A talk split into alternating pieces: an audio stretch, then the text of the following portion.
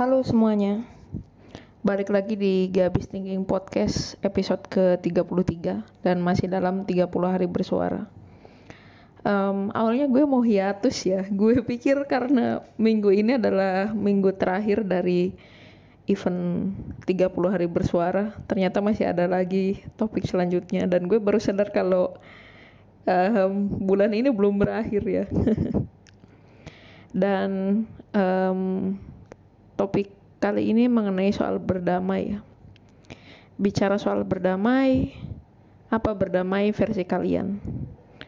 Kalau gue berdamai dengan emosi jadi PR tersendiri. Orang bilang ngontrol emosi itu paling susah. Kadang pertemanan bisa berjarak dan cinta bisa retak.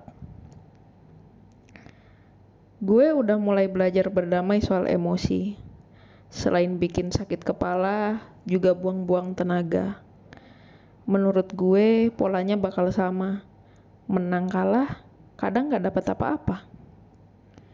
Dari yang awal adu argumen, bisa berujung debat kusir. Ujung-ujungnya ikatan dalam hubungan yang terusir. Makanya, dulu gue mulai belajar menulis. Mengekspresikan kekesalan jadi tulisan Gue mikirnya daripada capek dan buang-buang tenaga, mending jadiin karya. Meski cuma sederhana, seenggaknya bikin perasaan lega. Semua gak gampang, butuh proses. Berdamai melawan diri sendiri dari emosi, kayak mencari jarum di tumpukan jerami. Susah-susah gampang. Dulu waktu gue belum tahu caranya, gue cuman bisa bengong, sambil mikirin banyak reka adegan dan apa yang akan terjadi kalau gue emosi. Gak bisa tidur kayak udah hal yang biasa. Kebangun di tengah malam apalagi. Dari sana gue mulai belajar untuk berdamai bahwa emosi masih bisa dilampiaskan.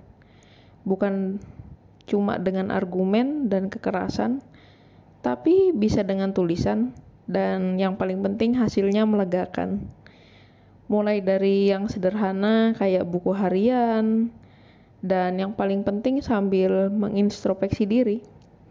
Kadang-kadang dalam sebuah perdebatan kita tak selalu benar, tetapi karena gengsi akhirnya jadi terbawa emosi. Padahal mungkin bisa dikomunikasikan dengan baik. Kita bisa saling berdialog dan memberikan titik terang. Yang lucu kalau emosi dengan pasangan. tak jarang jadi ajang kode-kodean. Dan bisa jadi kode-kodean jadi sebuah serangan ya. Mulai dari tweet hingga status di Instagram. Padahal kalau kita mulai berdamai dan mengintrospeksi diri semuanya jadi simple karena gue percaya beberapa hal sebenarnya sederhana. Kitanya yang rumit. Bisa dikomunikasikan tetapi lebih senang main tebak-tebakan. Biar apa Well, mungkin cukup sekian podcast di episode kali ini. See you in next episode. Bye.